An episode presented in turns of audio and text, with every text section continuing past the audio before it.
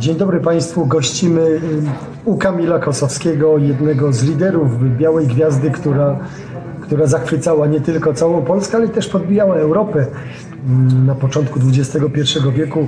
Czwarty odcinek y, jasnej strony Białej Gwiazdy. Kamil, rok temu zbudziłeś sensację na Twitterze, deklarując powrót do treningów i grę za darmo dla Wisły Kraków, która miała wtedy kłopoty olbrzymie, nie miała zawodników swoją deklarację mm, w mojej obecności powtórzyłeś do pana Królewskiego, jednego z ratowników Wisły Kraków podczas gali stulecia PZPN-u. E, jak to wygląda? Są te treningi, czy, czy trener Skowrodek może liczyć na ciebie, że to skrzydło mu wzmocnisz?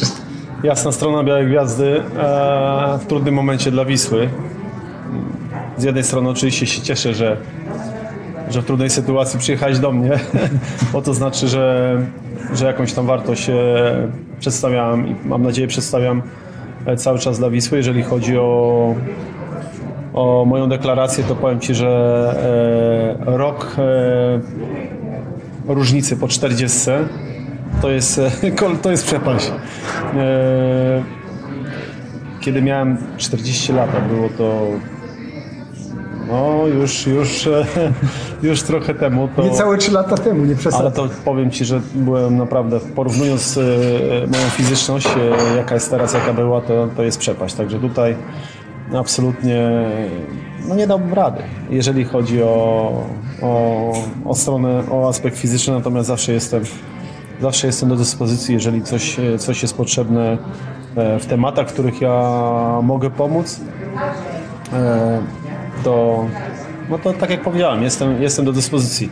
Mam nadzieję, że to wszystko się zakończy happy endem, choć e, sytuacja kolorowa nie jest. A trzy miesiące temu zaimponowałeś taką akcją w Stanach Zjednoczonych podczas meczu z Gwiazdami Brazylii Kosowski-Żurawski. To praktycznie jak 2003 rok można by pomyśleć. No tyle, że trzeba by... Wisła ma duże też problemy finansowe, a tutaj nakładów finansowych na mnie, żeby przywrócić mnie do stanu używalności takiego normalnego, to, to lepiej to rzeczywiście zainwestować e, w młodzież, lepiej to zainwestować e, w konkretnych piłkarzy, którzy e, Wiśle pomogą, bo oczywiście tutaj odnośnie mojej osoby to, to żartujemy, natomiast Wisła potrzebuje, Wisła potrzebuje mocnych, mocnych piłkarzy, mocnych fizycznie, mocnych psychicznie, i piłkarzy, którzy chcą coś udowodnić na boisku, bo wirtuozów e, na dobrą sprawę Wisła w tym momencie nie potrzebuje. Potrzebuje e, wsparcia dla, dla piłkarzy, którzy już są, czyli, czyli dla Pawła, dla Kuby, e, dla Wasyla, dla Bogusia i, i dla, dla całej reszty szatni. Tutaj potrzeba siły, tak jak powiedziałem, fizycznej, potrzeba biegania, myślenia i, i walki o, zawsze o, o trzy punkty. Jak oceniasz tę akcję ratunkową? Minął jej pierwszy rok właściwie. Udało się klub właściwie reanimować, odżywić, bo licencja odzyskana, spłaconych 15 milionów długu, ale sportowo to chyba nie tak sobie wszyscy wyobrażaliśmy, bo jednak te nazwiska, które przed chwilą wymieniłeś, pozwalały mieć nadzieję, że Wisła będzie, jeśli się o coś biła, to o pierwszą ósemkę, a nie yy, dopiero w dwóch ostatnich meczach w 2019 roku udało jej się opuścić ostatnie miejsce w tabeli. No tak, można by się zastanowić, co by było, gdyby, gdyby tak naprawdę Wisła ogłosiła upadłość i, i zaczęła od tej najniższej klasy rozgrywkowej. Czy, czy to nie byłoby najrozsądniejszym, najlepszym wyjściem? Oczywiście dla kibiców to i dla mnie to też było jakby ostatecznym scenariuszem nie wyobrażałem sobie tego, że, że Wisły nie będzie w Ekstraklasie. Zresztą jak popatrzeć na Ekstraklasie, to na Ekstraklasę, przepraszam, to żaden chyba z prezesów czy kibiców no, nie życzyłby sobie, żeby w Ekstraklasie nie było Wisły Kraków, no bo jednak te piłkarskie klasyki, czy, czy wojna o Polskę, jak to nazwać, między, między Wisłą a Legią, czy Wisłą a Lechem, czy derby Krakowa, no to, to są, to są E, mecze, których, e, na które zawsze wszyscy czekali. E, no teraz ze względu na to, jak, jak Wisła prezentuje się na boisku, kibice patrzą na te mecze z obawą. Zawsze to było piłkarskie święto, a teraz, teraz przed takimi meczami zadajemy sobie pytanie, czy, czy po prostu Wisła, Wisła da radę, bo Wisła ma słabsze kadry od, od Krakowi, czy od Legii, czy od Leka, choć e, tamte drużyny, pomimo tego, że mają naprawdę dużo pieniędzy i, e, i wszystko jest e, poukładane jak trzeba, to poziom sportowy, poziomem sportowym no, jakby nie, nie zachwycają i na pewno nie biją reszty zespołów, reszty zespołów na głowę. Kamil, cofnijmy się do tego października 99. Przychodzisz do Wisły Kraków, jest ten mecz z ŁKS-em. Co zastajesz? Jaka to była szatnia? Bo to była sz- szatnia, w której byli jeszcze tacy ludzie jak dzisiejszy twój kolega redak- redakcyjny z kanału Plusa, Kaziu Węgrzyn, którego pozdrawiamy, my ryczący na cały stadion wyjazd, jak trzeba mm, wyjść z piłką, wyjść wyżej ze strefą obrony. To była zupełnie inna Wisła niż ta, którą pamiętamy z epoki już Henia Kasperczaka, już odmłodzona, gdzie wy byliście ludzi, pokolenie urodzone w latach 77-78, dominującą jakby już grupą.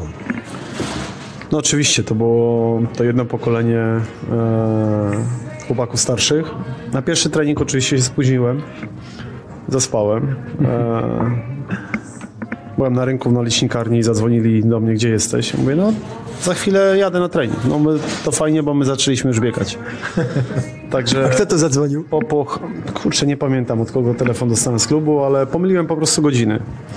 Także wiedziałem, że to nie będzie mocne wejście do szatni, ale na pewno zauważalne, bo, bo cała drużyna, no z plejadą gwiazd wtedy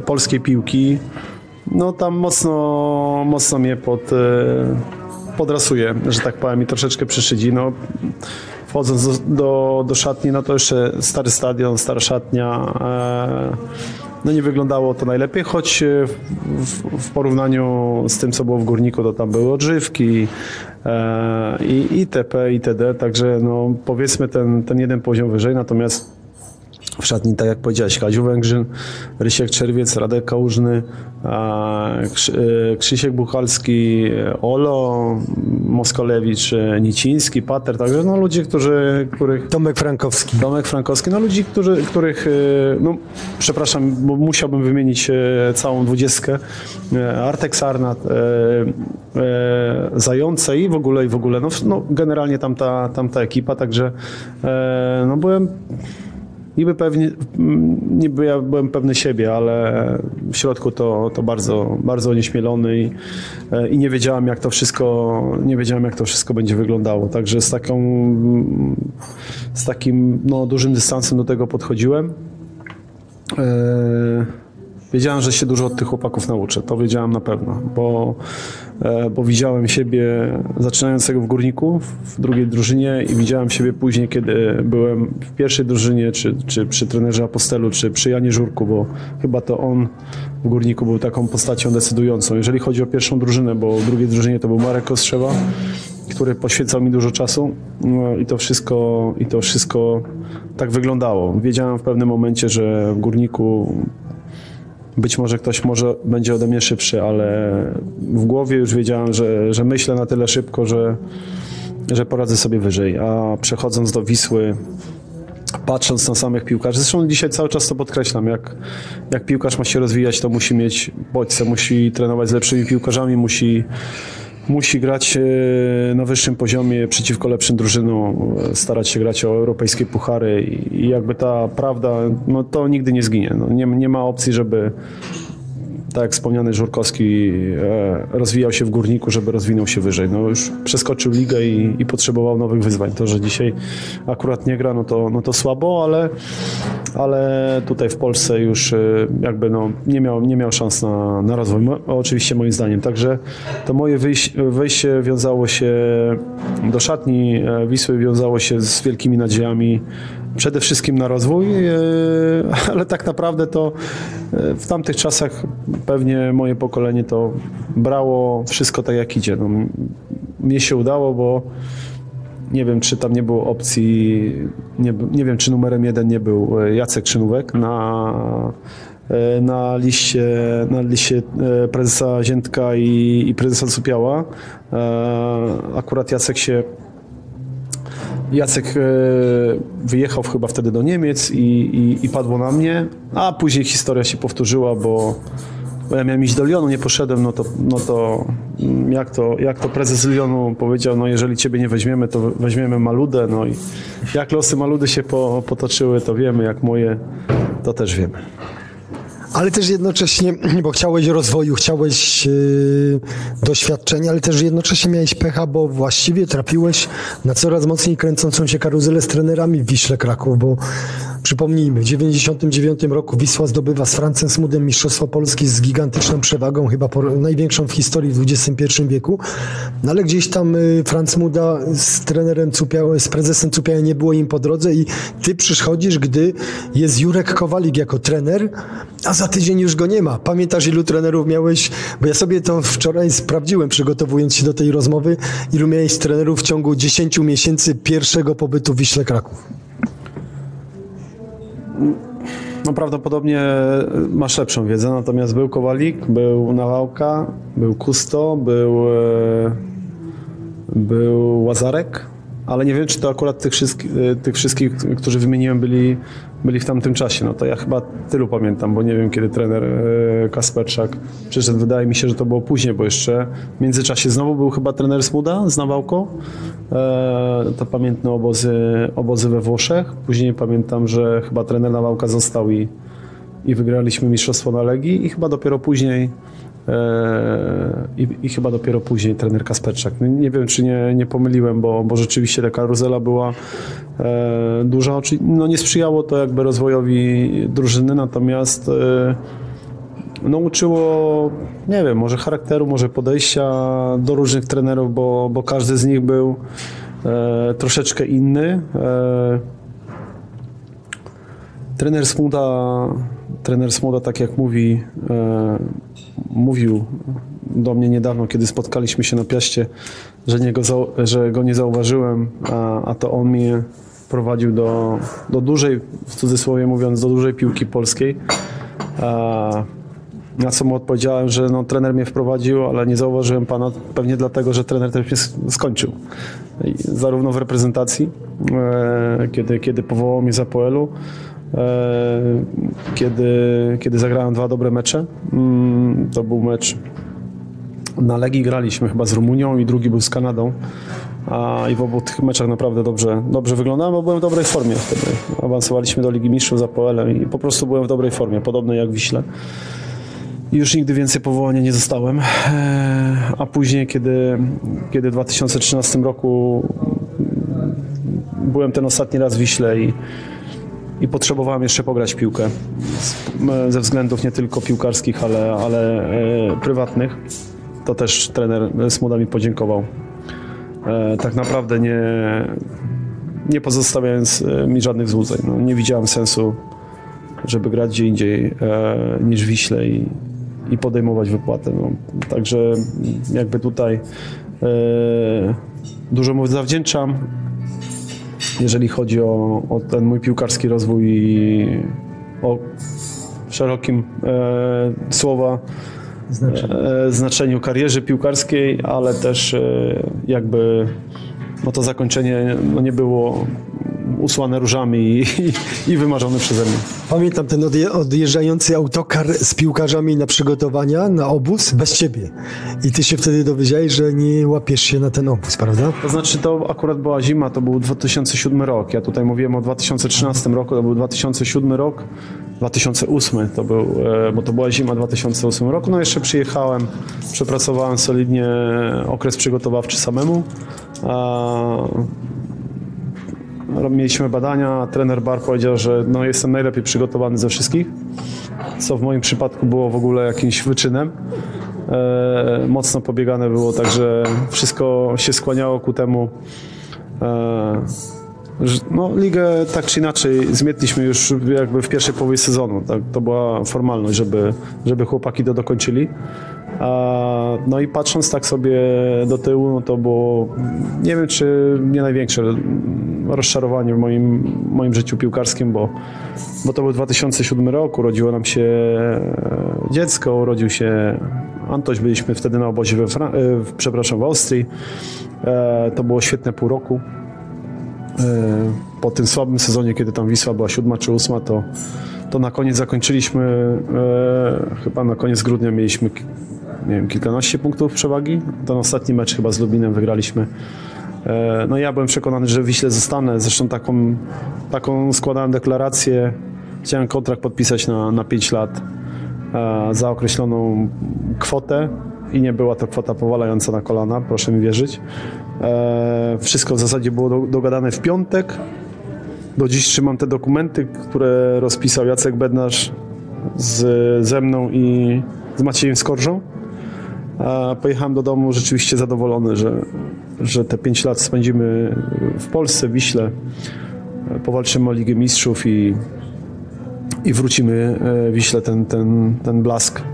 E, Stadion, e, stadion się budował, więc no wszystko wyglądało znakomicie. Byłem bardzo szczęśliwy, no ale w poniedziałek dowiedziałem się, że jednak prezes wycofał swoją ofertę i wrócił do pierwszej, do pierwszej oferty, która była po moim powrocie z Włoch. E, A przypomnę, że wtedy grałem tylko i wyłącznie za, za umowę o pracę, z miłości do klubu. Ja słyszałem o kwocie 7 tysięcy złotych, co jakby aż nie budzi, nie budzi, no, nie budzi zaufania wśród wielu kibiców, bo im się wydaje, że zawodowy piłkarz Wisły Kraków, która wtedy rok po roku zdobywała mistrzostwo albo wicemistrzostwo Polski, to, to nie mógł y, zarabiać tyle nawet w euro. Wiesz co, no, mm, jakby no, dokumenty są do sprawdzenia, to była najniższa krajowa chyba. Wtedy e, to były umowy o pracę, a premie, premie były motywacyjne, czy em, chyba ze dwie takie premie motywacyjne dostałem. Bo po prostu nie, chyba nie było innej opcji, jak tylko mi te premie dać, ale w 6 miesięcy to no nie wiem, czy tam było tych premii tyle, co, co wspomniałaś. Mniejsza z tym. W ogóle jakby ja wtedy nie patrzyłem na pieniądze. E, Fajne zdanie Jacek powiedział. e, Bednarz wtedy, że no ludzie na górze nie są przekonani, czy, czy jeszcze dam radę. E, Zagrałem ponad 30 meczów Serie A, Serie A i, i to zagrałem nieźle te mecze. Niektóre, bo, bo też byłem kontuzjowany, miałem, miałem problemy z zespoleniem łonowym. E, to było akurat po Mistrzostwach Świata. Nikt nie przyjechał do Włoch, żeby zobaczyć mnie. Grałem z Milanem, grałem z Interem, grałem z, no, i grałem dobre mecze. Grałem w europejskich pucharach. E, I co dziwne, po, po powrocie do Wisły, po dwóch, trzech meczach zostałem powołany do reprezentacji. Przez rok nikt nie, nie przyjechał mi obejrzeć, a przypominam, że, że asystentem Behakera był, jakby nie patrzeć, e, mój, no nie wiem, może nie bardzo dobry znajomy, czy, ale, ale wiem, że u trenera Nawałki zawsze, zawsze żurawie mieliśmy, mieliśmy oko u niego i jednak nikt nie zwrócił na to uwagi. Dopiero po powrocie do Krakowa Żuraw do mnie zadzwonił, że ktoś będzie na meczu, ktoś będzie oglądał i, i dostałem od razu powołanie. Także no, dla mnie to była sytuacja z jednej strony śmieszna, z drugiej e, no, naprawdę się cieszyłem, że, że wróciłem do kadry i tak jak powiedziałem, bo tutaj mm, jakby kibice, czy wszyscy zwracają uwagę na te pieniądze. Nie, nie zwracałem uwagi na pieniądze. Ja grałem dla, w tamtym okresie grałem dla Wisły praktycznie za darmo, bo, bo więcej wydawałem na dojazdy. Ale jakby w ogóle nie brałem tego pod uwagę, bo wiedziałem, że sportowo się obronię i że w styczniu podpiszę ten kontrakt, który, e, który da mi no, masę przede wszystkim szczęścia, że będę, że będę Wiśle do, do, do końca kariery grał. Słyszałem, że wtedy ci u prezesa Cupiała mm, zaszkodził ten słynny wywiad, że ledwie starcza mi na pampersy. Wiesz, no, za- zarabiając ty- 1500 zł brutto i dojeżdżając, y, tam 2000 zł brutto, dojeżdżając y, z Katowic, no to, to taka, może z mojej strony głupota, no, taki żart, ale, ale tak to wyglądało. No, generalnie, jakbym na to miał popatrzeć, to prawdopodobnie do tego dopłaciłem. No, nie powiem o sprawach jakby pozasportowych, które, które działy się wcześniej w 2004 roku, bo to akurat no, nie temat. Czy ja wiem, że to by było dla Ciebie bardzo atrakcyjne, i, ale jakby, nie wiem, może jeszcze kiedyś książka powstanie. Ta sytuacja była generalnie dziwna, chora, zła, bezsensowna, ale jakby no ja tym nie żyję. Ani wtedy nie żyłem, liczyło się to, że wracam do, do, do swojego klubu, wracam do, do swojej drużyny, do swoich kumpli, przyjaciół, z którymi będę, będę się cieszył na boisku.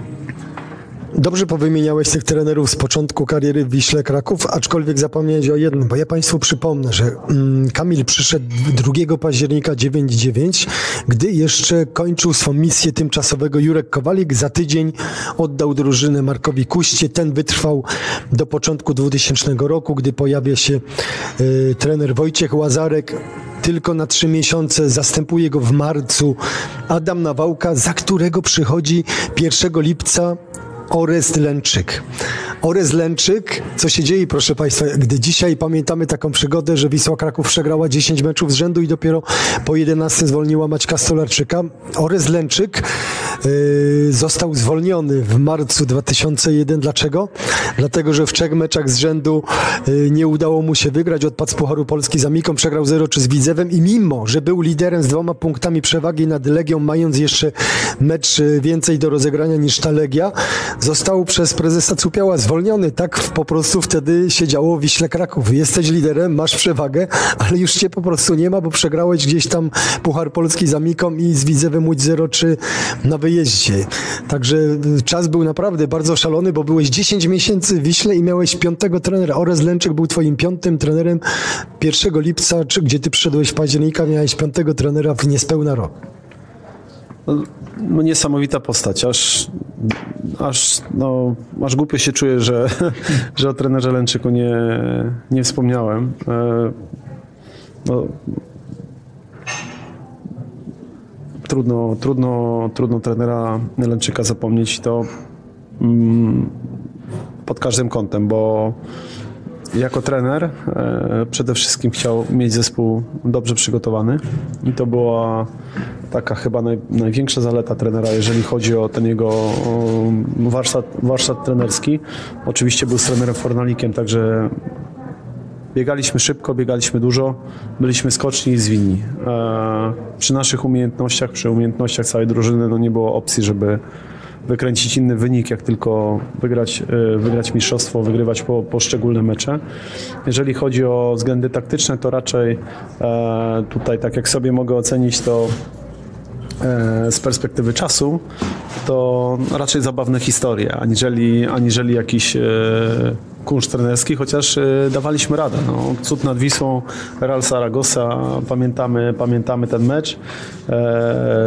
Także no, no, trenera e, Lęczyka, tak jak wspominam każdego ze szkoleniowców i, i coś bym mógł e, każdemu z nich zarzucić, tak, tak chyba do trenera tutaj absolutnie e, pod każdym względem tylko, tylko superlatywy jako człowiek, jako starszy człowiek, który udzielał mi takich życiowych porad, to, to, to jest nie do przecenienia, było nie do przecenienia i, i naprawdę ja nie sądzę, żeby był, był jakikolwiek piłkarz, który pracował z trenerem Lęczykiem, żeby, żeby, po, żeby powiedział o nim jakieś złe. Także no, no nic, tylko życzenia zdrowia, żeby trener żył 200 lat i, i żeby czasami uraczył nas e, jakąś ripostą, bo akurat e, był, był e, mistrzem, mistrzem właśnie riposty.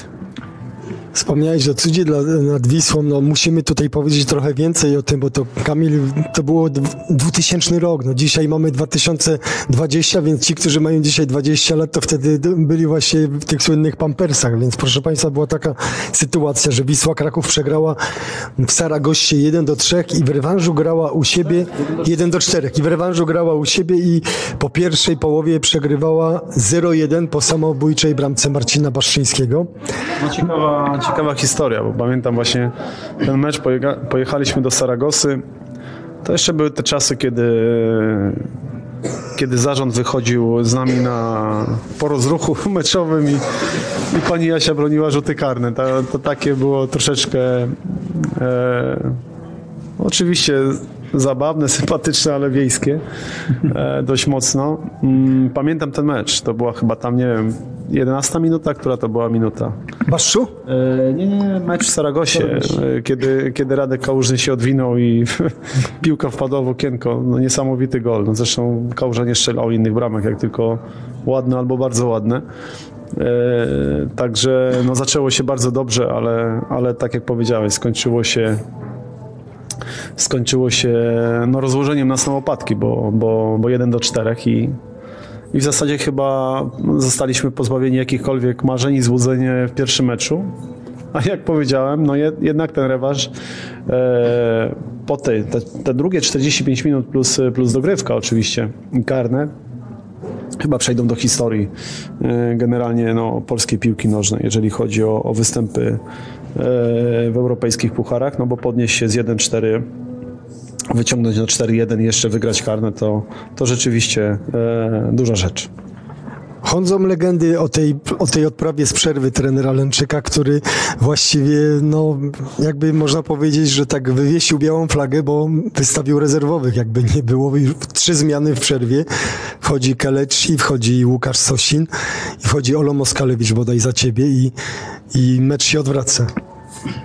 No ja grałem do końca akurat. Z Saragosą nie strzelałem karnego, ale, ale grałem. Przepraszam, masz rację, ty grałeś do końca. Za, za Ola Moskalewicza wszedł Kelecz i Henacho. Okej. No ta ostatnia bramka to też tam jest po moim dośrodkowaniu na, na 4 do 1. Yy, ale tak, wszedł Kelly. Yy, pamiętam jaką bramkę strzelił, no chyba drugiej takiej już nie, nie strzelił. Naprawdę. Yy, Kaziu Moskal strzelił, tak? Kaziu Moskal. Kaziu Moskal doprowadził do dogrywki tym golem, a nie, na 3-1. 3-1, a, a tą czwartą bramkę tam e, najpierw Sosin strzelił w poprzeczkę, a później Franek taką sytuacyjną piętą e, dobił i, i, było, i było 4 do 1. Później, e, później rzu- pamiętne rzuty karne.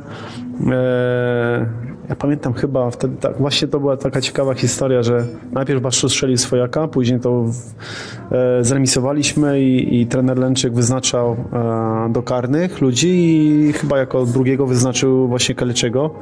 Ja podchodzę do trenera, mówię, trenerze, nie wiem, czy to jest dobry pomysł. Baszczu już nie strzelił swojaka, to niech Baszczu podejdzie i się zrehabilituje. Baszczu podszedł, nie strzelił karnego.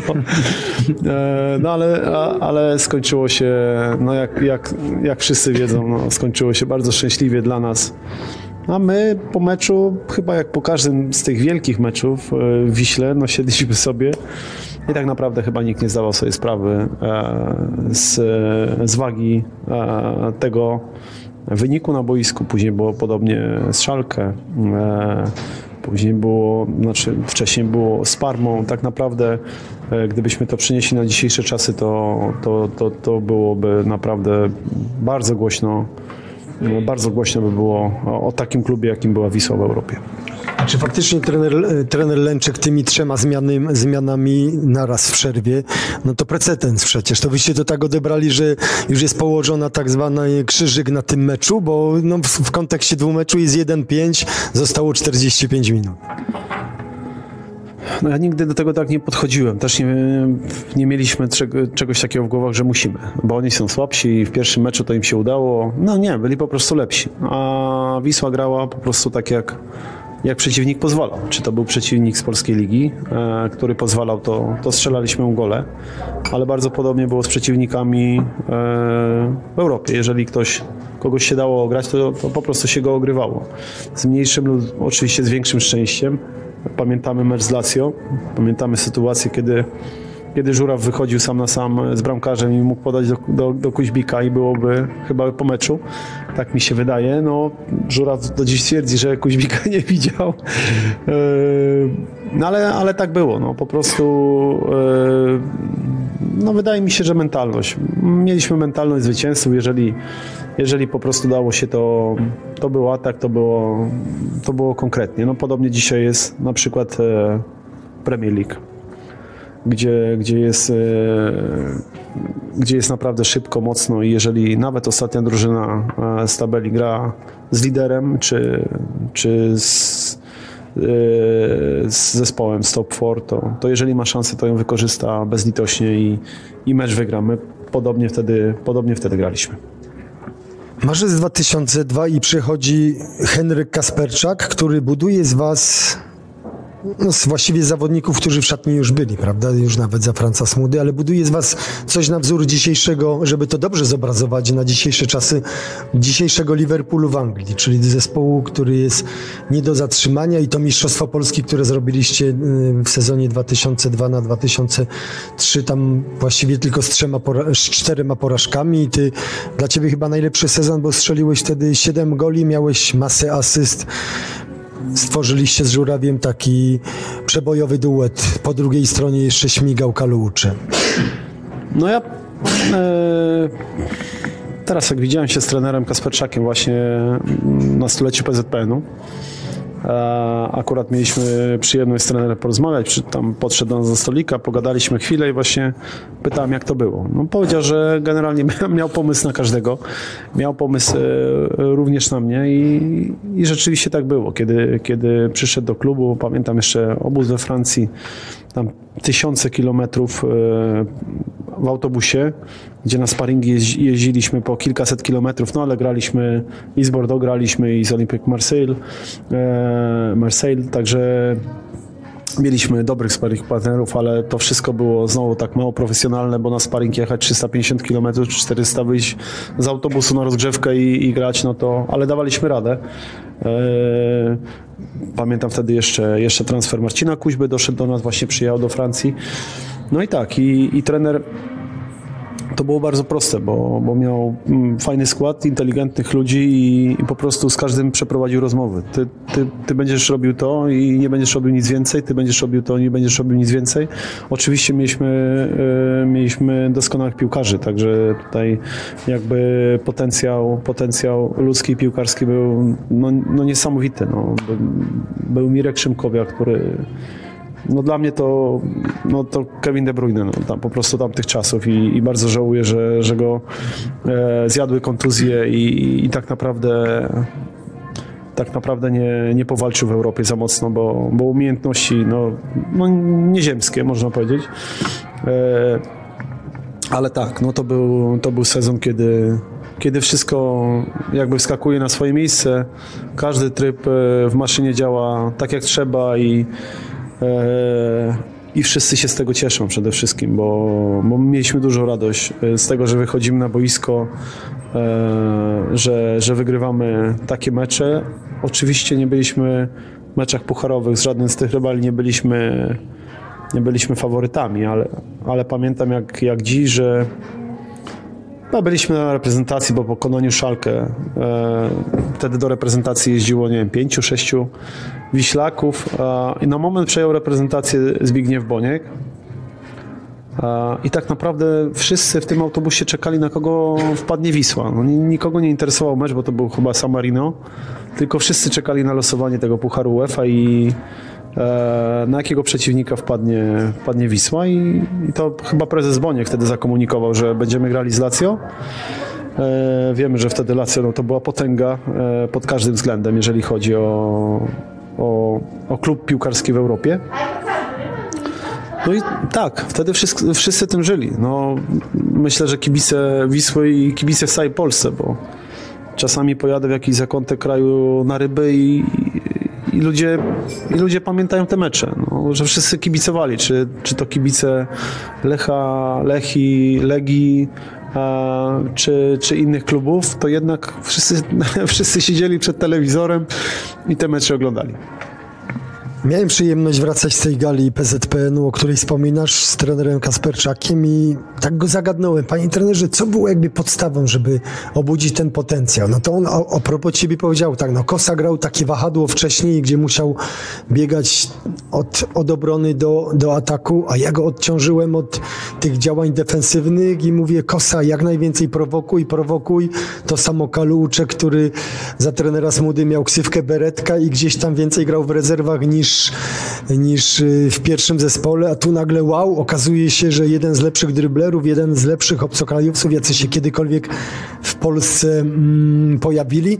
I do tego chyba mm, ważne było, bo jakby dzisiaj Państwo, no Michał Prowiecz mnie cie- ciągnie na, na to, żeby oglądać jego treningi. No, mi tak się średnio chce dzisiejsze treningi oglądać, jak, jak oglądałem te wasze treningi wtedy, gdzie mieliście te bazy z dwu, dwunastoma stacjami. Kręciliście się na tym treningu, żeby zrozumieć, o co tam w ogóle chodzi.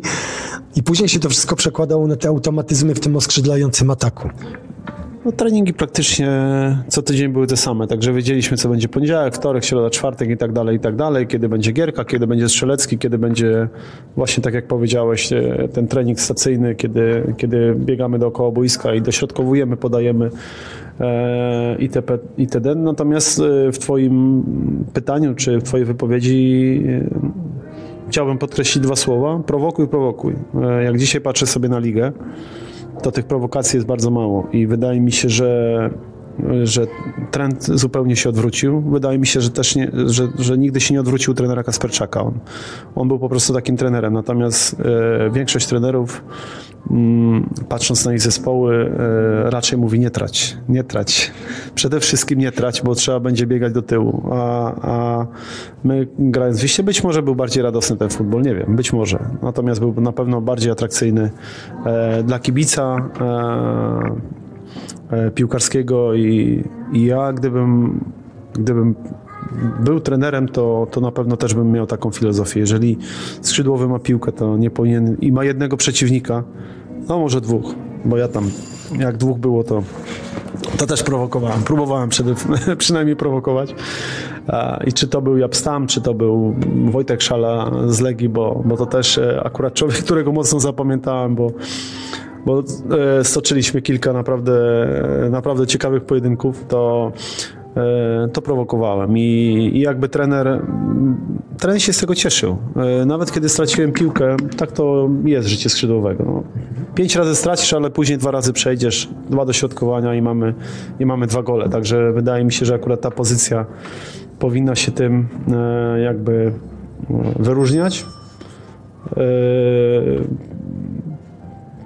Tam grałem piłkarze ofensywni. Teraz troszeczkę jest inaczej, bo już nie ma skrzydłowych, jest niby ta trójka w trójkącie z napastnikiem. Skrzydłowy, który wchodzi do środka, ma, ma większą odpowiedzialność za, za zdobywanie bramek, aniżeli za asysty. Także tutaj no, trenerzy ta, przez te 10 czy tam 20 lat już to to taktyka troszeczkę poszła w innym kierunku. Już się nie gra dwójką napastników, kiedy, kiedy jest dwójka w polu karnym, drugi skrzydłowy domyka i jest trzech piłkarzy, do, do których można piłkę dorzucić. Teraz e, jest jeden napastnik e, z reguły i, i odchodzi się już od takich klasycznych dziewiątek e, ludzi po, pod e, 1,90 m mocnych, grających tyłem do bramki, tylko bardziej to jest wszystko mobilne. Oczywiście czasy są inne, piłka jest szybsza, natomiast na tamte czasy wydaje mi się, że tutaj trener e, Henryk Kasperczak i no, wstrzelił się idealnie z tym wszystkim. E, Co do potencjału, nie- chcąc tutaj nikomu u- umniejszyć zasług, wydaje mi się jedynie, że, że nigdy nie mieliśmy jakby bramkarza. E, Mieliśmy Angelo, mieliśmy Iwana Trabalika, później był Radek Majdan z chłopakami, ale tak naprawdę gdybyś, gdybyśmy mieli e, bramkarza e, o jakości, nie wiem, Żurawia Franka, e, czy, czy Szymka, czy Kalu, to, to zawsze ten bramkarz w tych najważniejszych meczach, tak jak jest teraz, tak jak Liverpool ma Alisona i, i na przykład w meczu z, z Napoli, pamiętamy tę sytuację Arka Milika, to była jedna sytuacja w meczu i on ją złapał. I, i, I tego nam zawsze brakowało. Czy to nam w tym meczu z Lazio na przykład, interwencji e, Angelo, czy, czy chłopakom później e, w Stambule, tak, żeby, żeby ta, ta najważniejsza jedna została piłka odbita, żeby nie wpadła do siatki, to wydaje mi się, że to było e, coś, czego tak naprawdę e, prezes Supiał czy, czy wszyscy trenerzy, którzy byli najmniej, najmniej tej pozycji pilnowali, no bo byli przekonani, że i tak strzelamy więcej. No nie trzeba szukać Alisona, wystarczy taki Paweł Steinborz na przykład z Arki Gdynia, prawda? Który, który jest podporą całego klubu. No, oczywiście, Paweł e, broni i już chyba się doczeka pom- pomnika tam e, w Gdyni, natomiast e, no, musielibyśmy, ocenilibyśmy wtedy jego wartość, gdyby Arka grała w europejskich pucharach i, i tam rzeczywiście być może by się nic nie działo w meczu przez 80 minut, ale później, tak jak Jurek Dudek powiedział fajne zdanie, że że w bramce Liverpoolu czasami się nudzisz, możesz przysypiać, e, ale musisz być skoncentrowany, bo będzie jedna piłka, którą musisz odbić w 89 minucie i to da, to da drużynie zwycięstwo. No, wspaniała kariera, wygrana w Lidze Mistrzów, znakomite karne i obrona tego jednego strzału od e, Andrzeja Szewczenko. No to był moment, dla mnie moment kluczowy. Z mniejszym, z większym szczęściem Jurek był na pozycji, wystawił rękę, odbił piłkę praktycznie niemożliwą do obrony. Powiedziałeś, że preferowaliście ten radosny, ofensywny futbol i myślę, że to chyba Kasperczak miał dobry wybór, bo jakbyś miał wybierać sam, co chcesz, na jaki mecz wolisz iść na stadion, na, na mecz Interu z Jose Mourinho, który wygrał Ligę Mistrzów, ale jednak zabił tam ofensywę, wygrał murując się w meczach z Barceloną chociażby, czy, czy chodzi na takie mecze jak Wisła Groklin, gdzie po 15 zdaje się minutach jest 0-2, a kończy się 5 do 2 i stadion szaleje z radości, bo taki kalejdoskop, no to chyba nikt by nie miał y, żadnych wątpliwości, który z tych scenariuszy wybierać. No tak, takie zarzuty, zarzuty, no. Zarzuty, nie zarzuty, nie wiem.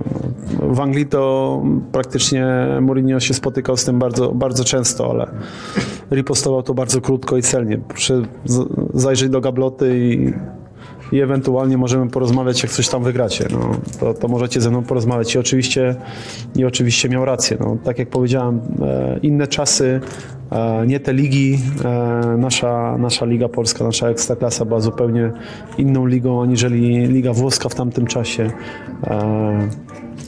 E, no nie możemy zapominać, bo tutaj mówimy o ofensywnym stylu gry, ale my mieliśmy też świetnych obrońców, no bo tutaj e, nie sposób nie docenić Baszcza, e, Arka Głowackiego, Jopa, e, Stolara, no, sami reprezentanci. No. Chyba był taki mecz jeden w Szwecji graliśmy, gdzie chyba no, połowa składu to była Wisły Kraków i pamiętam czasy, kiedy, kiedy tak naprawdę kibice domagali się tego, żeby w ogóle Wisłę wystawić e, w reprezentacji Polski. No, tutaj akurat e, Paweł Janas powoływał, no zawsze tam chyba pięciu, sześciu jechało, więc jakby e, naprawdę biorąc pod uwagę, popatrzmy teraz na, na naszą reprezentację, ilu ligowców jest, Teraz to tak wygląda, że jak ligowiec jedzie na reprezentację, to już przestaje być ligowcem, bo za chwilę jest sprzedany. Także tak to, tak to wygląda. Czasy się zmieniły, ci, ci najzdolniejsi bardzo szybko uciekają. Właśnie. y, Sporo mówisz o tych sprawach taktycznych. Masz je w małym palcu, co widać nie tylko po tej rozmowie, ale po Twoich analizach przy okazji chociażby Ligi Angielskiej czy naszej ligi. Dlaczego w związku z tym, mając to know-how, tę wiedzę, nie zrobiłeś sobie uprawnień trenerskich, żeby się gdzieś realizować w takim zawodzie, mając charyzmę, mając bogate doświadczenie piłkarskie i mógłbyś jeszcze być tam demonstratorem przy stałych fragmentach gry na przykład? No mam kilku kolegów, kumpli, e, trenerów. E, najbliższy mieszka w, mm, w Paniówkach, nazywa się Marcin Brosz i jest, e, jest mocnym nazwiskiem, jeżeli chodzi o, o rynek polski.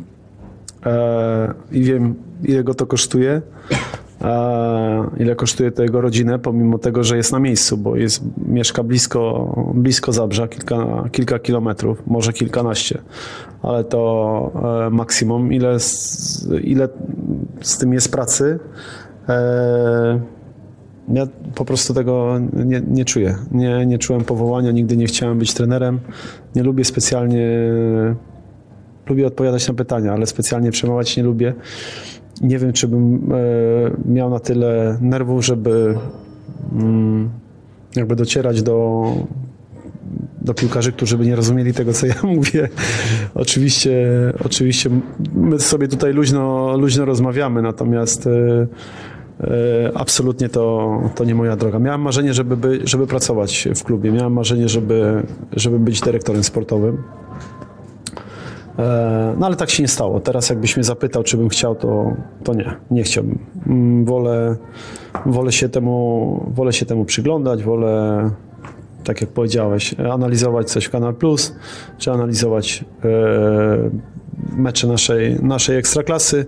Czasami podpowiem e, swoim przyjaciołom z zagranicy, pokażę albo wyślę nazwisko jakiegoś młodego chłopaka, który, który wpadnie, wpadnie w oko, żeby go obserwowali, bo, bo, bo ma potencjał i, i na tym to się kończy. Ale tak jak, jak powiedziałem, była chwila taka, że bardzo, bardzo chciałem e, przy tym być.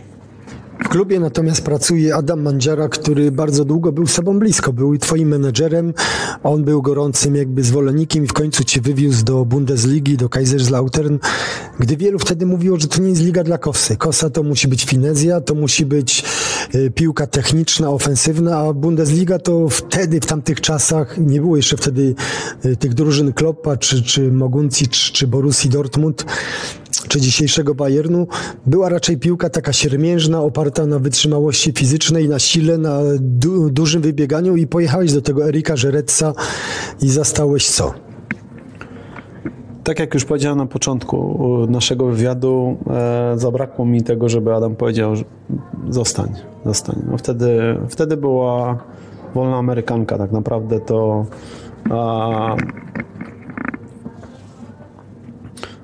jak sobie przypomnę, mm, z iloma klubami byłem łączony. E, Pamiętam była Sasuna, która była zdecydowana na wykupienie, zresztą w późniejszych latach, kiedy rozmawiałem z Jankiem Urbanem, to potwierdzał, ale ta, te propozycje były odrzucane. Tak, to był, to był zdecydowanie to był błąd. E, Więc odrzucany przez Wisłę były te propozycje. tak, tak, tak, tak. E, Zdecydowanie idąc do klubu, który będzie walczył o utrzymanie, e, to był błąd. Choć zawsze sobie można to w, jak, w jakiś sposób wytłumaczyć. Zawsze przeskok finansowy był ogromny.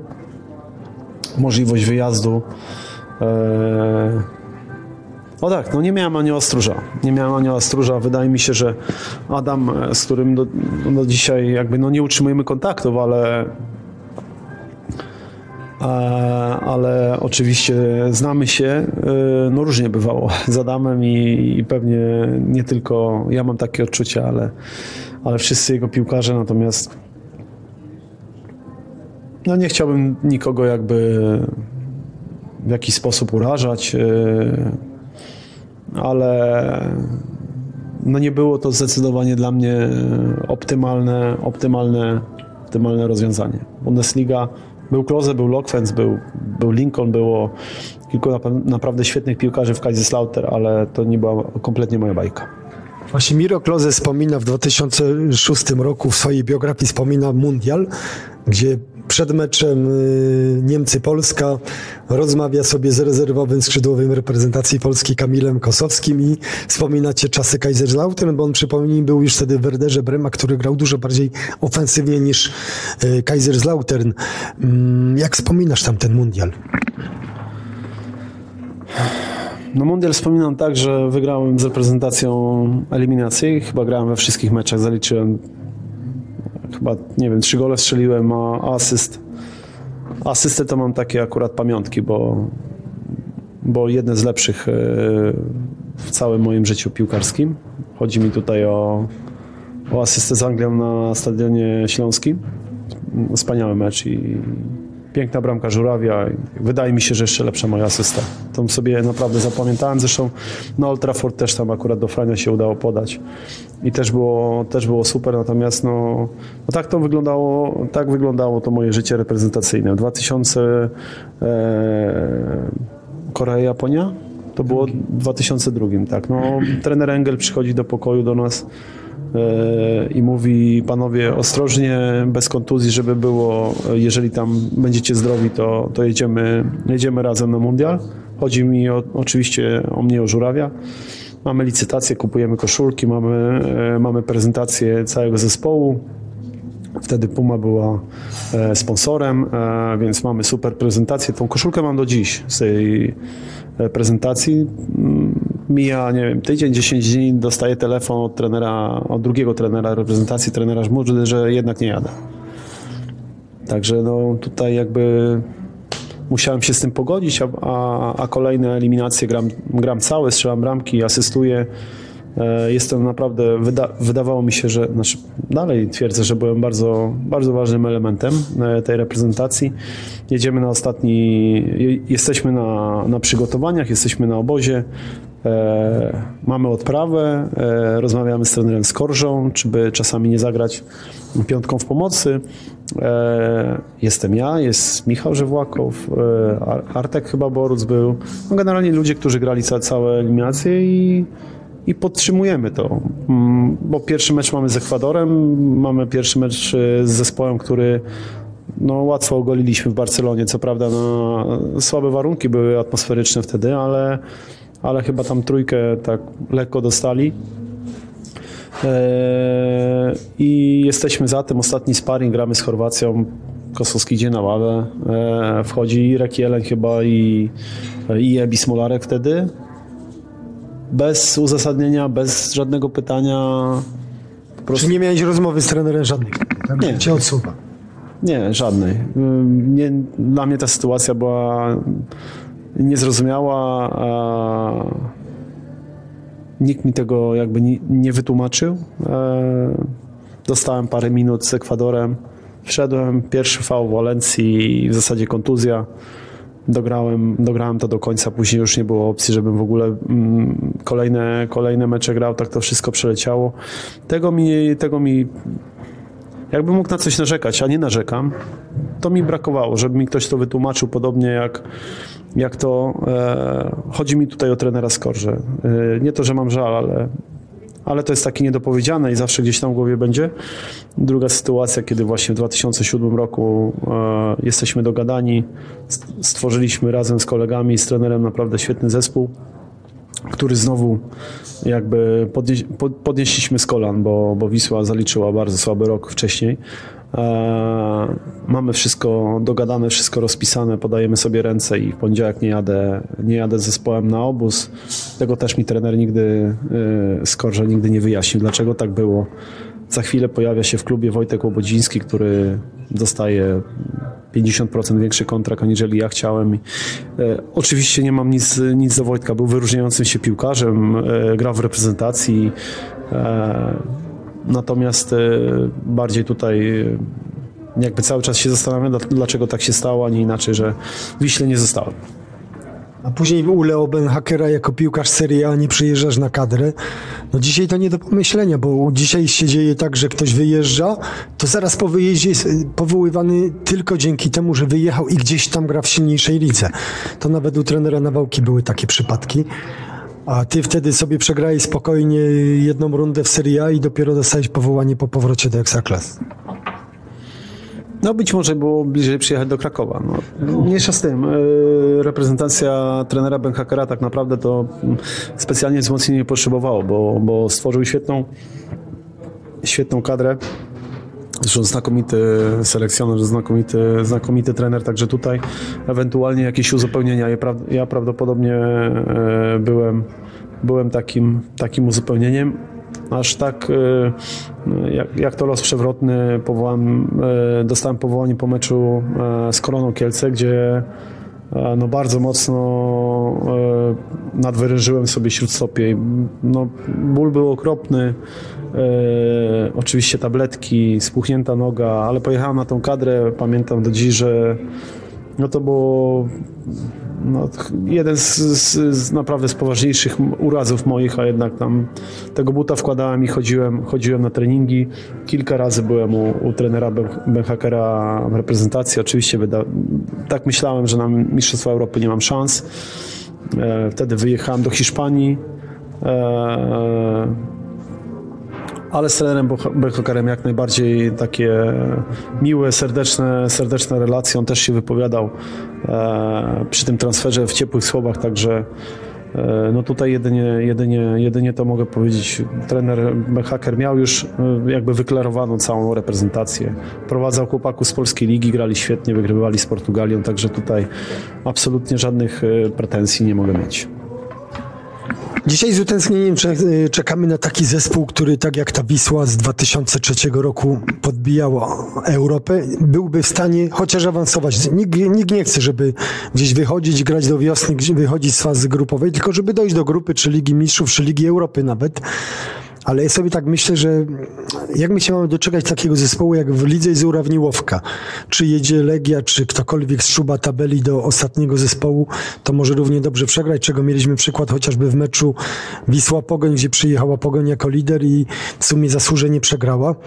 Ale tak sobie pomyślałem, że przecież dzisiaj my nie mamy takiego cupiała w polskiej piłce, który który te pieniądze, jak ty to nazwałeś, pasjonat, że on topił te pieniądze, akurat nie do twojej kieszeni, ale ogólnie topił te pieniądze i z, gdzieś tam wyszedł na debecie 100, 100 milionów złotych, czy takie sumy olbrzymie, a ja słyszę dzisiaj, że na przykład Lechia Gdańsk, która miała grać o Mistrzostwo Polski, to pan Adam Mandziara, który jest tam prezesem dzisiaj, żeby spłacić y, czterech piłkarzy, którzy wezwali do zapłaty, ponaglenie Sławka Peszkę, y, Sobiecha, Wolskiego i Augustyna bodajże, to on musi jechać gdzieś tam do właściciela, do pana Wernce, do Niemiec, który to nie robi zwiększenia kapitału akcyjnego spółki, tylko udziela pożyczki.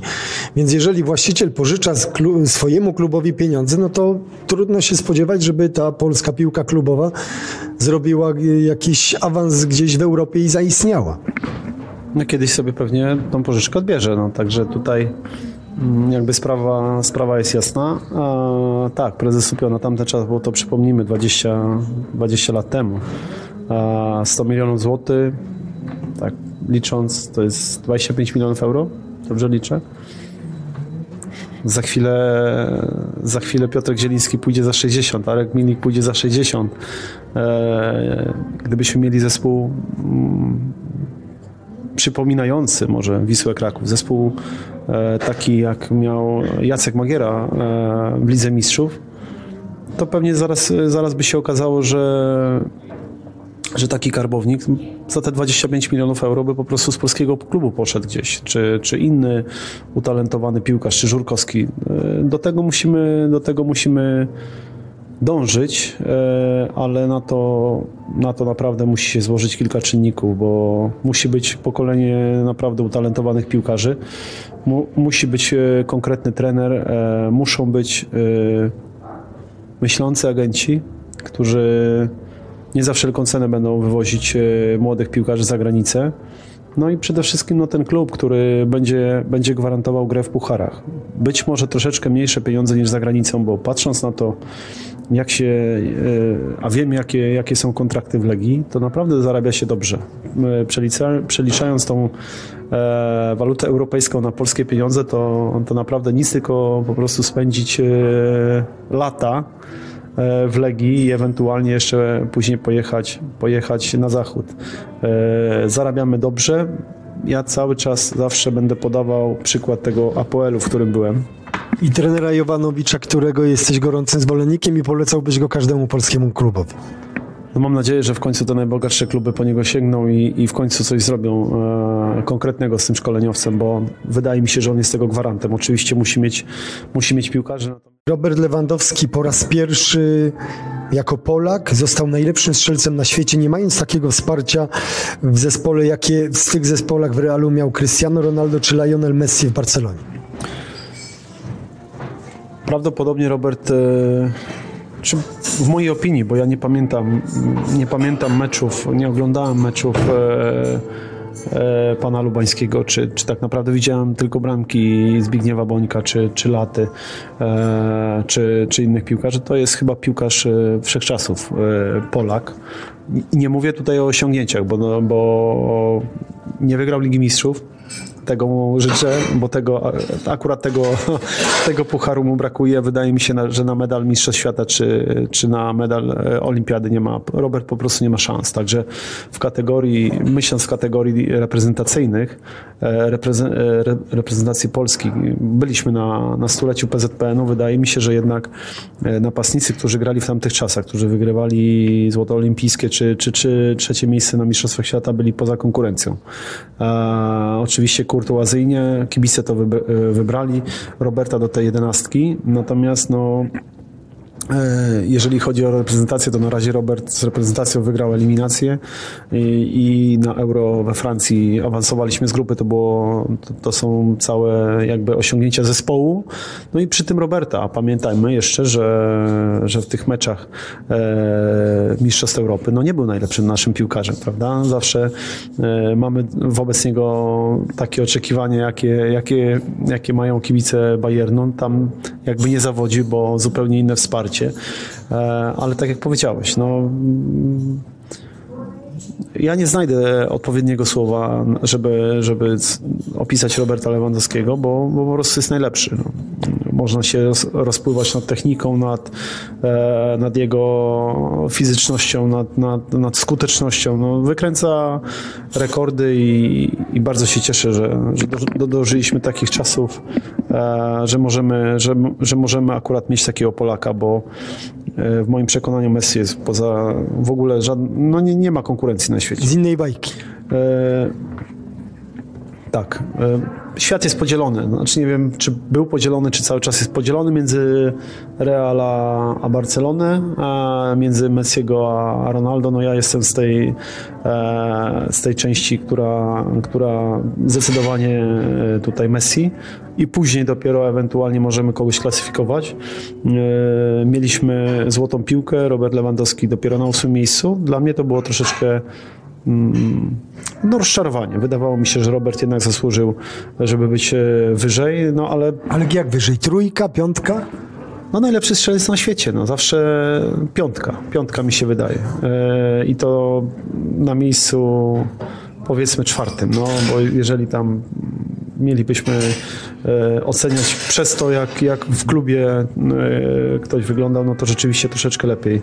Tam od Roberta sobie poradzili, natomiast patrząc jako na piłkarza, to tak jak powiedziałeś, najwięcej, najwięcej bramek gra, gra w Bayernie, no to jest, to, to też nie jest najmocniejsza liga na świecie, e, Bundesliga ale Bayernu nie, po, nie postrzegamy jako zespołu, jako zespołu Bundesligi, tak samo jak Juventusu nie postrzegamy jako zespołu, jako zespołu Serie A, e, bo to są zespoły, które co roku walczą po prostu o, o tytuł najlepszej drużyny w Europie w, w rozgrywkach Ligi Mistrzów, także ja, ja do tego tak podchodzę.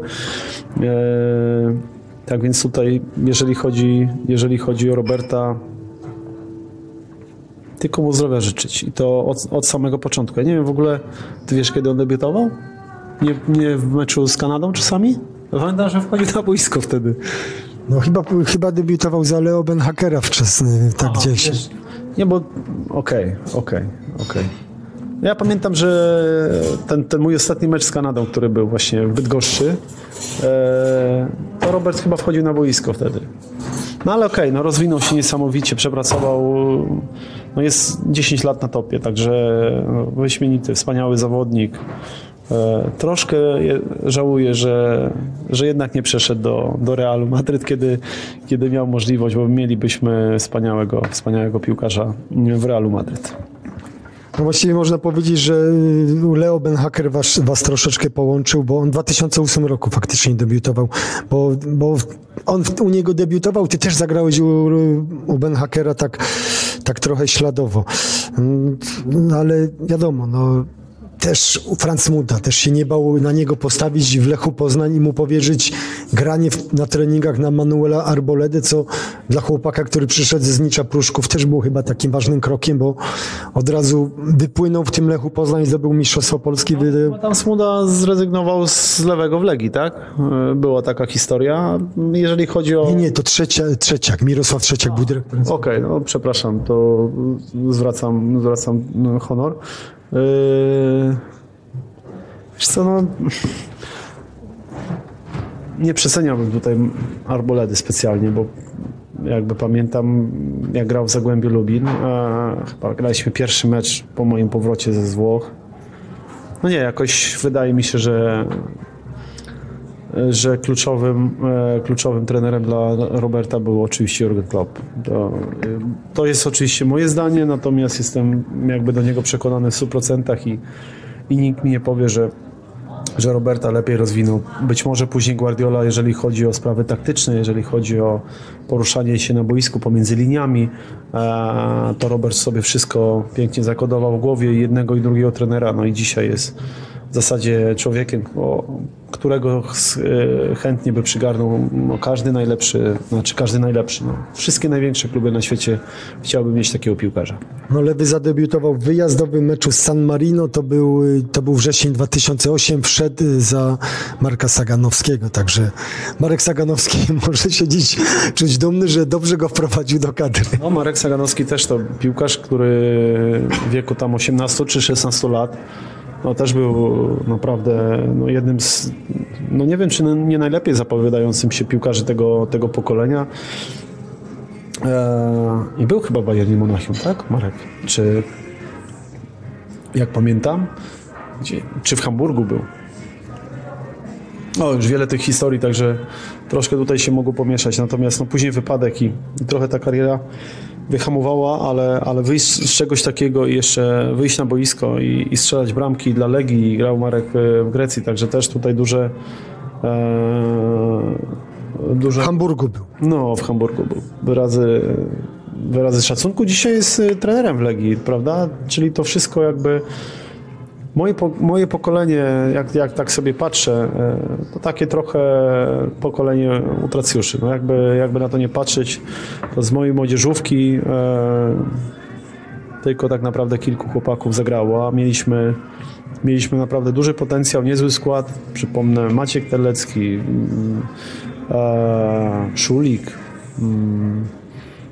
Baszczu gra, Głowa gra, e, ja byłem Kubik, chyba troszkę też w Belgii pograł, ale wydaje mi się, Arek Radomski, wydaje mi się, że, że te nasze potencjały, kiedy graliśmy dobre mecze, kiedy ogrywaliśmy Anglików, no to e, to jednak to pokolenie mało, mało profesjonalne. No, to tak to wtedy wyglądało. To wszystko gdzieś tam się rozbiło. Tomek Dawidowski, Król. E, znamy te, te historie, także no nie wbiliśmy się jakby w dobry czas, ale wspomnienia, wspomnienia są. No właśnie mówisz, że mało profesjonalne. Był kiedyś taki słynny wi- wywiad już po, za, po odejściu z Wisły, gdzie, gdzie powiedziałeś, że dużo żeście spędzali, że tak powiem, na rozrywkach alkoholowych z żurawiem i z kolegami z szatni, a mimo tego gdzieś ta wasza gra była fenomenalna. Ile było, w, ile było prawdy w tych, w tych waszych jakby podbojach, że tak powiem, alkoholowych? Znaczy ja nie wiem, co tam ludzie rozumieją przez jakieś podboje alkoholowe. To absolutnie nie były czasy, kiedy, kiedy można było się e, zalewać trupa. W ogóle jakby... e, Nie, nie, nie o to chodzi, ale że jakby nie stroniliście od alkoholu. Nikt nie, nikt nie zarzucał chyba i nie, nie sądził, że wy, wy, że wy się upijaliście, no bo to chyba nie, nie, nie wchodziło w rachubę. Nie, ale to były takie e, czasy mocno rozrywkowe, że tak powiem i, rzeczywiście być może dlatego, że, że na boisku było dobrze, być może dlatego, że wiedzieliśmy i byliśmy przekonani, że wygramy, ale, ale tak, jeżeli byśmy mieli porównywać te czasy do czasów dzisiejszych i, i profesjonalizm e, piłkarzy, prowadzenie się piłkarzy, prowadzenie się młodych piłkarzy, pilnowanie tych piłkarzy przez ich menedżerów, Wiem, że teraz menedżerowie dbają o diety, mają dietetyków, mają nauczycieli od języków. Także piłkarz, e, obiecujący piłkarz, który ma tam, nie wiem, 16 lat, już w wieku 18 lat wie jak jeść, wie jak spać, e, porozumiewa się na pewno w jednym języku przynajmniej, angielskim albo niemieckim. Także tutaj to, to naprawdę rozwinęło się w dobrą stronę, tylko jakby porównać poziomy sportowe, to trochę to, to wszystko jakby odbiega od tego, co było. Złotym środkiem by było no, takie, takie kolejne pokolenie, jak mieliśmy te 76, 80 rocznik, żeby takie pokolenie przyszło do, e, znowu się jakby wychowało i zostało na chwilę w Polsce, tak żeby stworzyć na, nie wiem, przynajmniej na kilka lat e, jakąś jedną wspaniałą drużynę.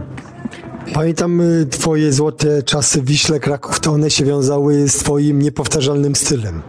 Było czarne wyścigowe BMW, był czarny, długi, skórzany płaszcz. Y, Świętej pamięci pan Józiu, który był takim waszym opiekunem y, Wiśle Kraków. No i była muzyka. Pamiętam Eminem, prawda? Głośno tam z tego, z tej BM-ki zapuszczałeś. No to takie fajne było, bo, bo mieliście jakby tą swoją, swoją taką stylówę, żeby powiedzieć w języku młodzieżowym i ty, Baszczu, Żura w tej BMC byliście takimi królami Krakowa, można powiedzieć. No jak patrzę na te zdjęcia, to powiem Ci, że naprawdę grubo. E, Stolar. Stolar. Ale chyba później po moim odejściu chyba wszystkich kładł na głowę Rada Majdan.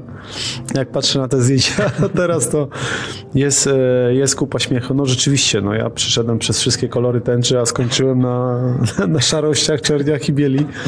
E, Dobre jest to w tym wszystkim chyba, że jakby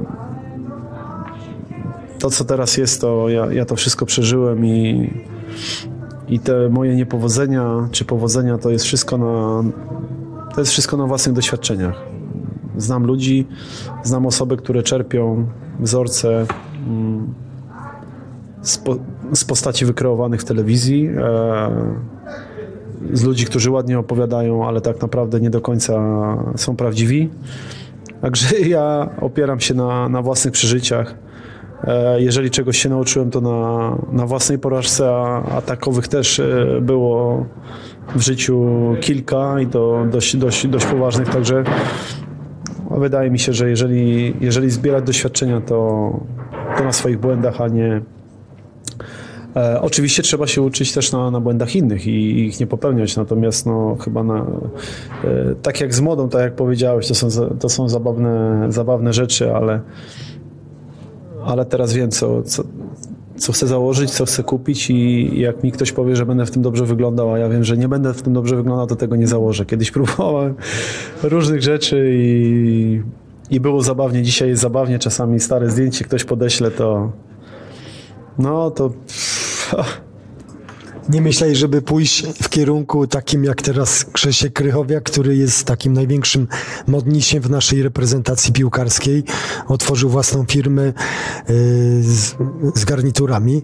Ty chyba byś się do tego nadawał, bo masz dobry gust do takich rzeczy i przywiązywałeś do tego zawsze sporą wagę.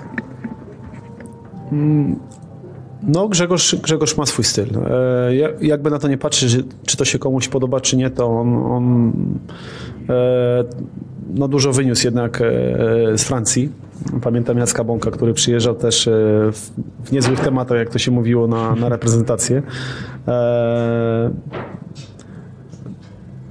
widać, że to jest chyba Grze- Grześka pasja i, i jego żony już teraz, tak? Bo, bo chyba tam wzięli ślub, także Podczas, przed Wigilią. wszystkiego najlepszego. E, Natomiast no, na to trzeba mieć pieniążki.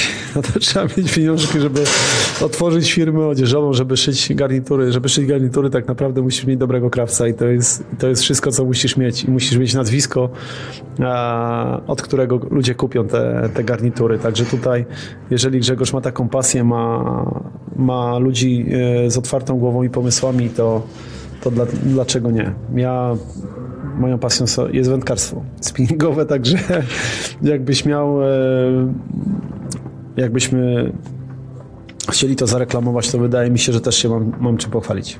No właśnie, ta pasja to was połączyła też z Mirkiem Kloze, który, który był taką osobą, jak się czyta jego biografię, dosyć zamkniętą. On nie lubił za bardzo się gdzieś tam udzielać, czy w mediach, czy nawet gdzieś w szatni dowodzić.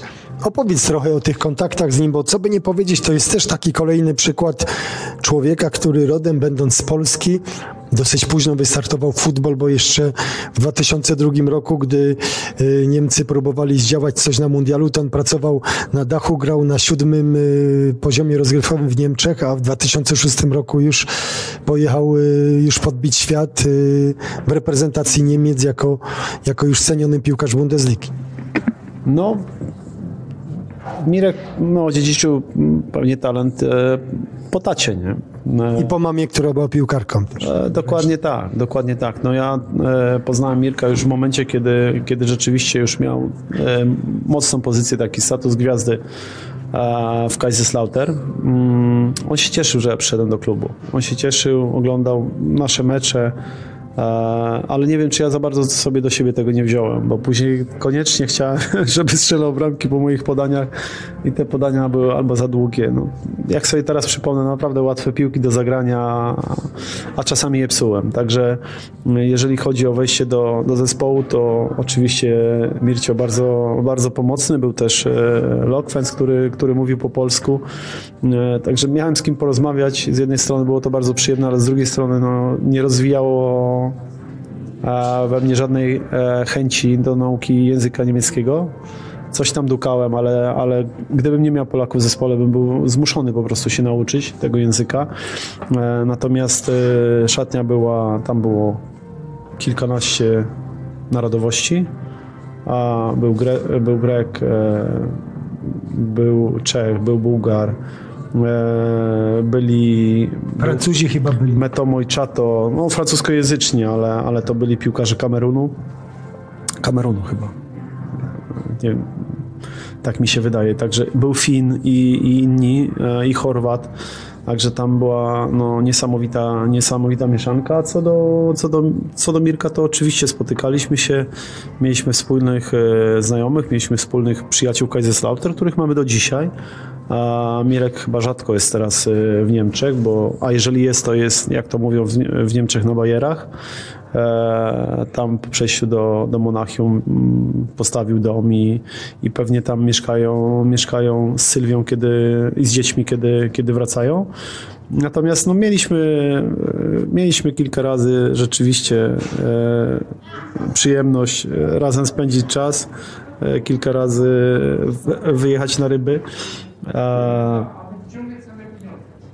Tak naprawdę no, Mirek mm, jeździł z nami po naukę, bo, bo był początkującym, oczywiście mu się to podobało. A mieliśmy jedno miejsce niedaleko właśnie mm, jego, jego wioski, gdzie, gdzie postawił też piękny dom. Chyba teraz tam mama mieszka. Taki stary kamieniołom, który tam był pielęgnowany i, i z ciekawostek e, ostatnio sprzątając właśnie garaż znalazłem klucz. E, I to był właśnie klucz do tego kamieniołomu. Wysłałem właśnie zdjęcie tego klucza e, do Mircia na, na Whatsappie i z pytaniem, czy, czy wie co to jest. Od razu mi odpowiedział. Oczywiście w języku polskim e, e, pisanym, z jednym małym błędem, ale, a, ale od razu w zasadzie w minucie odpowiedział, że to jest pewnie klucz od, od Haszba, gdzie, gdzie razem spędzaliśmy czas właśnie wędkując. Zresztą ma żonę Polkę, więc pewnie z tą polszczyzną nie jest tak źle u niego. Zobacz, jakie to życie piłkarskie jest przewrotne. Wisła Kraków, wielki klub. Prezes Supiał zawsze marzył o tej Lidze Mistrzów, a on tej Ligi Mistrzów nie doznał, a ty jej doznałeś dzięki niewielkiemu stosunkowo klubowi, jakim jest Apoel. Okazuje się, jak się ma dobry pomysł, to, to można to osiągnąć i to nawet dojść do ćwierćfinału. No ja bardzo żałuję tego, że to było nasze marzenie z, z, z kolegami, a z, przede wszystkim Żurawiem. Z prezesem Cupiałem rozmawiałeś tylko raz przy okazji Wigilii i to bardzo krótko, gdy próbowałeś mu wyjaśnić, że grasz bez kontraktu, od razu pojawili się aniołowie i stróżowie z zarządu. Jak prezes Cupiał reagował na twoje słowa? dochodziły do prezesa e, troszeczkę zniekształcone albo, albo zostały źle zrozumiane przez, przez kogoś, kto miał to przekazać. No nie, nie jestem pewny. To ja jakby nie mogę tutaj nikogo, nikogo oskarżać, natomiast e, patrząc na to, jak, jak, e, jak toczyły się losy moje, czy losy moich kolegów, e, którzy nie wiem, musieli odejść z Wisły albo nie, nie dogadywali się do, co do kontraktów, a później oglądaliśmy na boisku piłkarzy, którzy przychodzili z zagranicy, e, nie zawsze, nie zawsze piłkarzy lepszych, a, a piłkarzy, którzy zarabiali no, dwa razy więcej, to no to mogliśmy czuć się jakby no, nie, nie, nie, niedowartościowani i pokrzywdzeni, no bo jednak ja mówię tutaj o tej mojej ekipie, o, o moich rocznikach, bo jednak my tą Wisłę no, po prostu kochaliśmy i e, już nie mówię o grze w piłce, ale, ale jednak herb Wisły dla nas wszystkich coś znaczył no, i znaczy do dziś.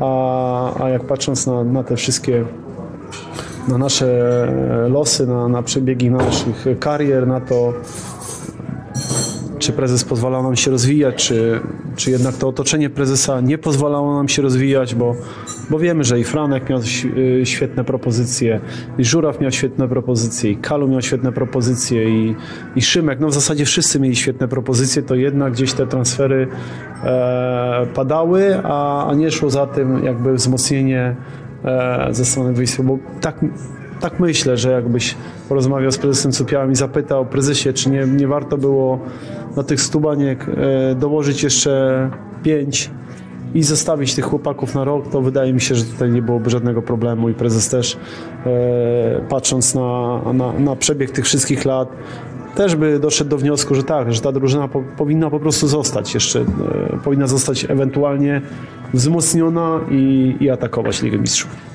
10 grudzień 2002, no ten mecz z Szalkę, no niesamowity, no nie jechaliście tam w roli faworyta, umówmy się, no Szalkę parę dni wcześniej, ja tam pojechałem wcześniej, oni zagrali taki bardzo mocny mecz w półfinale Pucharze Niemiec z Werderem Brema, z dogrywką i naprawdę nie wyglądało, nie wyglądało, że wy będziecie w stanie ich tak powalić. Ja przypominam sobie ten czas, a ja nie wiem właśnie, czy tego meczu z Werderem nie oglądaliśmy, ja na nim usnąłem. E, Pierwszy mecz 1-1, e, oczywiście Szalkę no zdecydowanie jakby faworyt tego, tego dwumeczu. Strzelili gola na wyjeździe, nie przegrali, więc e, pozostała formalność, ale ktoś, ktoś z dziennikarzy, który z dziennikarzy mnie pytał właśnie o ten mecz i ja powiedziałem, że, że Szalka jest nudne i ja usnąłem na tym meczu. I stąd się wzięło chyba oburzenie tam w szeregach Szalkę i, i oburzenie pana Sauera, że to tam ktoś tam z Krakowa mówi takie rzeczy o moim zespole.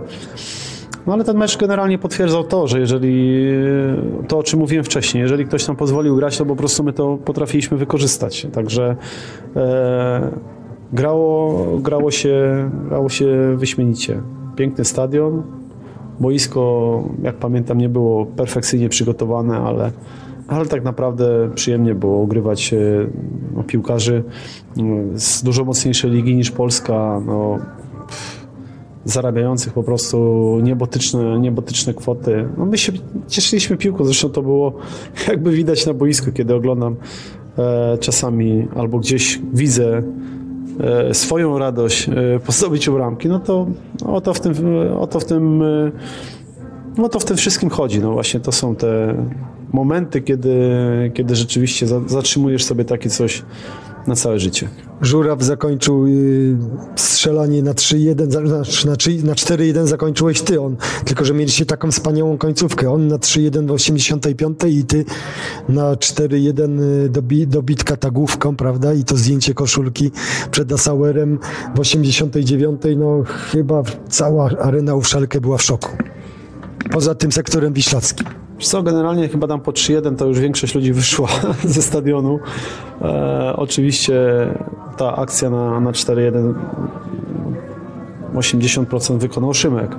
No tutaj trzeba, trzeba powiedzieć. Natomiast na to, na to, pracował, na to pracował cały zespół. E, od samego początku my, my tam nie pojechaliśmy absolutnie w roli faworyta i pojechaliśmy trochę przestraszeni, ale, ale przy pierwszej lepszej okazji e, Żura strzelił e, na, na 1 do 0, później wyrównał Tomek Hajto i znowu też taka bramka, gdzie Angelo wtedy bronił, tak?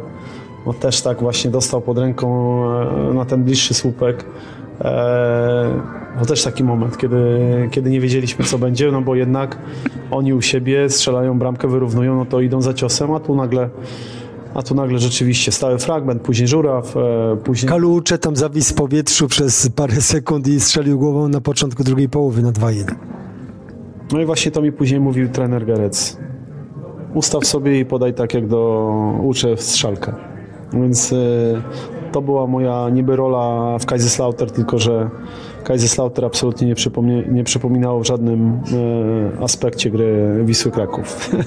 Jakby na to nie patrzeć, z całym szacunkiem dla, dla wszystkich, którzy tam byli, dla wszystkich nazwisk. Ani nie był to kolektyw, ani, ani nie był to zespół, który świetnie się rozumiał na boisku, ani, ani to nie był zespół, który miał polot i fantazję, a my to, my to mieliśmy, tego akurat mieliśmy w nadmiarze. Gdybyś miał wybrać trzy swoje najlepsze mecze Wiśle Kraków, to co oprócz tego szalkę byś, byś wymienił? Co wydaje mi się, że mecz z Parmą był lepszy w moim wykonaniu. Yy, I nie chodzi mi tutaj o tą bramkę, bo tutaj oczywiście pomogło boisko i trochę, i trochę bramka. Boisko dwa razy pomogło, bo jeszcze był słynny kret, który zatrzymał Adriano. No Okej, ale później Adriano strzelił gola, tak? Na 1 na 1 do 0, nie? Na 0 do 1. E, wydaje mi się, że mecz Szalkę naprawdę był e, naprawdę, naprawdę był dobry. E, no czułem się wyśmienicie. Mm, kurczę. Perfekcyjnego meczu chyba nie, nie zagrałem. Zawsze mm, znaczy już nie czekam na na tą jedną, jedyną bramkę, którą, e, na tą piękną bramkę, którą chciałem strzelić, bo strzeliłem ją Lidze Mistrzów. Szkoda, że meczu sportu, ale szkoda, że na rozgrzewce. No, też ją pamiętam do dziś. Zawsze chciałem ukąsić jedną taką z wolnego w okienko, czy też e, po prostu tak strzelić. No udało mi się to na rozgrzewce. E, to taki akcent, e, akcent humorystyczny, ale ale chyba nie potrafię wybrać takiego jednego meczu, gdzie rzeczywiście byłem no, taki super, super e, spełniony. Ostatnio ktoś mi podesłał akcję, e, graliśmy z Jaworznie, chyba z Garbarnią, Garbarnia czy z Szakowianka? Ze Szakowianką. No, to też była fajna akcja, gdzie tam piłkę wziąłem od szesnastki i później Żura strzelił bramkę. E, natomiast e, nie wiem, musiałbyś zrobić sondę, które e, może kibice by podpowiedzieli, bo dla mnie, no może nie wszystkie, oczywiście były słabe też mecze, albo słabsze mecze w Wiśle, które, które grałem, ale jakby w, no w tej koszulce wszystkie mecze dla mnie były bardzo ważne. Jak się realizujesz tak prywatnie w roli biznesmena? No bo nie jest tajemnicą, że y, masz z żoną Roxaną, którą też pozdrawiamy, życzymy udanego dwu- 20 roku. Macie pączkarnię, prawda, dwie. Pomysł fajny. Bardzo ci to zajmuje głowę? No na początku tak, oczywiście to była duża, bardzo duża niewiadoma. Mam kumpla, który tak, taki biznes rozkręcił, e, podrzucił, podrzucił pomysł. Gdzieś tam mi to w głowie kiełkowało. Oczywiście jak powiedziałem o tym Roxanie, to, to, to ona się złapała za głowę i no rzeczywiście no można było odnosić takie wrażenie. Jest, y, były piłkarz pączki sprzedawać. e, No rzeczywiście pomysł e, karkołomny dość. Przede wszystkim mm, ze względu na lokalizację, bo jednak, jednak te najlepsze lokalizacje były zajęte. I, I prawdę mówiąc, kiedyś taki de, deszczowy dzień, jaki, jaki dziś jest, miałem jechać z, z chłopakami, z synami do, do Kędzierzyna, żeby zobaczyć e, ryneczek, czy tam może coś się, coś się uda, bo tam akurat tego nie było ale było tak wstrętnie na dworze, że postanowiliśmy pojechać do Bielska na, na wycieczkę i, i, i Antek, mój tata, ja znajdę ten lokal. No i rzeczywiście wszedł na, no, pobiegł przodem, wszedł na ulicę i mówi, jest. W zasadzie nie dowierzałem, że coś takiego może się zdarzyć w Bielsku na, na głównym detaku. Rzeczywiście był lokal do wynajęcia po banku. Pomógł mi bardzo e, w tym pan, pan, który się tym zajmował, e, pan Andrzej. Także wynajęliśmy lokal. To troszkę to jakby trwało, bo trzeba było ten lokal przekształcić. Tego wszystkiego się uczyłem. A później otwarcie, konkurencja też była, więc. E, Ale co wykosiliście, jak na kosę przystał? to znaczy, no, tak na boisku jakoś się, jakoś się po prostu obroni, tak, tak mi się wydaje. Plus oczywiście ciężka praca, bo, bo trzeba było się tego nauczyć, ale jakby nie mam z tym problemu. Nie mam problemu z tym, że e, nie jestem z tych chłopaków, którzy tam mają albo udają, że mają nie wiadomo co na kontach i po prostu mo- mogą leżeć do góry, do góry brzuchem. Ja przede wszystkim nie potrafię leżeć do góry brzuchem, a tak jak powiedziałem, bardzo chciałem pracować w klubie, no ale jakby no to się wszystko rozjechało, nie było zainteresowanych. E, Być może, być może ze względu na mój- charakter, być może ze względu na to, że, że jakoś tam specjalnie e, nie, nie oszczędzam e, języka a, i mówię prawdę. E, tak więc stało się jak się stało. Na dziś e, dzień mamy dwa punkty. Katowice i Bielsko spokojnie sobie pracujemy, dodatkowo budujemy domy, także mm, jakby na to nie patrzeć, jest co robić. Chłopaki, e, nasi synowie dorastają i, i tak jak się pytałeś wcześniej o, o trenerkę, nie widzę opcji, żeby, żeby, nie, być przy, żeby nie być przy nich. No, to, to są jakby Fajne różne rzeczy są w życiu, ale rodzina najważniejsza. no, tak mi się wydaje, że w dzisiejszych czasach to jednak, e, to jednak dla dzieci najważniejszy jest czas rodzica. No nie pieniądze, nie, nie inne rzeczy, nie wakacje, a, a jednak ten czas, kiedy się je lody i ogląda, i ogląda film telewizji. Na koniec, y, Kosa, powiedz, czego y, możemy kibicom Wisły Kraków życzyć oprócz utrzymania Białej Gwiazdy w gronie najlepszych zespołów w Polsce? No Jakby przywiązania klubowego to tutaj e, nie podważam, e, ani tego nie życzę, bo to jest, bo, bo, bo kibicem Wisły nie zostaje się pewnie w wieku tam 20 lat, tylko, tylko kiedy tata zaprasza na, e, na pierwsze, zabiera na pierwsze zawody piłkarskie i, i to jest pewnie przed dziesiątym rokiem życia, czy, czy jeszcze wcześniej. Oczywiście są ludzie, którzy w Wiśle się zakochali kiedy my graliśmy i byli na studiach, bo takich też e, spotykam, że pierwszy raz, no nie wiem, są z Wrocławia, czy, e, czy z Dolnego Śląska, czy z Pomorskiego, przy, akurat byli na studiach w Krakowie w, w tamtych latach 2000 i, i kibicują do dzisiaj Wiśle, także przede wszystkim e, e, żebym tutaj dobro, dobrał dobre, dobre słowo. E, cierpliwości, to przede wszystkim, bo, bo różnie to się może zacząć, ten, ten nowy sezon, ale pamiętajmy wszyscy, pamiętajcie, ja o tym pamiętam, że najważniejsze jest, co będzie, co będzie na koniec ligi, bo mimo tego, że jak się ten sezon zacznie, może zacząć się bardzo dobrze, a skończyć bardzo źle, ale równie dobrze może być na odwrót. Także e, przede wszystkim e, cierpliwości, takiej stabilizacji dla zespołu, żeby, żeby nie było takiego e, hura optymizmu, kiedy, kiedy Wisła wygra 4-0, a, a za tydzień przegra 0-2. E, wolałbym, żeby Wisła grała jak, Jose, jak Inter za Jose Mourinho, e, ale, ale wszystkie te meczyki wygrywała tam po, czy remisowała, czy wygrywała to Po jeden zerko. po 1-0 i, i, i żeby na końcu, na końcu wszyscy mogli ten, e, to utrzymanie świętować. No, zobacz, jakie, jakie czasy. No. Teraz kibice będą świętować ewentualne utrzymanie Wisły w Ekstraklasie, a, a jeszcze tak niedawno rynek zapełniał się no, do granic możliwości po, po mistrzostwach. Proszę Państwa, dziękujemy Kamilowi. Tyle w czwartym odcinku Jasnej Strony Białej Gwiazdy, której gościem honorowym był Kamil Kosa-Kosowski. Bardzo dziękuję. Wszystkiego dobrego na ten 2020 rok. Zresztą wracając do tego, co mówiłeś, dla mnie ten 2013 był słaby. Był słaby, bo, bo skończyłem grać w piłkę i, i mieliśmy tam e, duże problemy e, osobiste. Podobno jest 7 lat chudych, także ja, ja czekam na tą stabilizację i, i do przodu. Tego życzę wszystkim uśmiechu, spełnienia marzeń i, i wszystkiego najlepszego.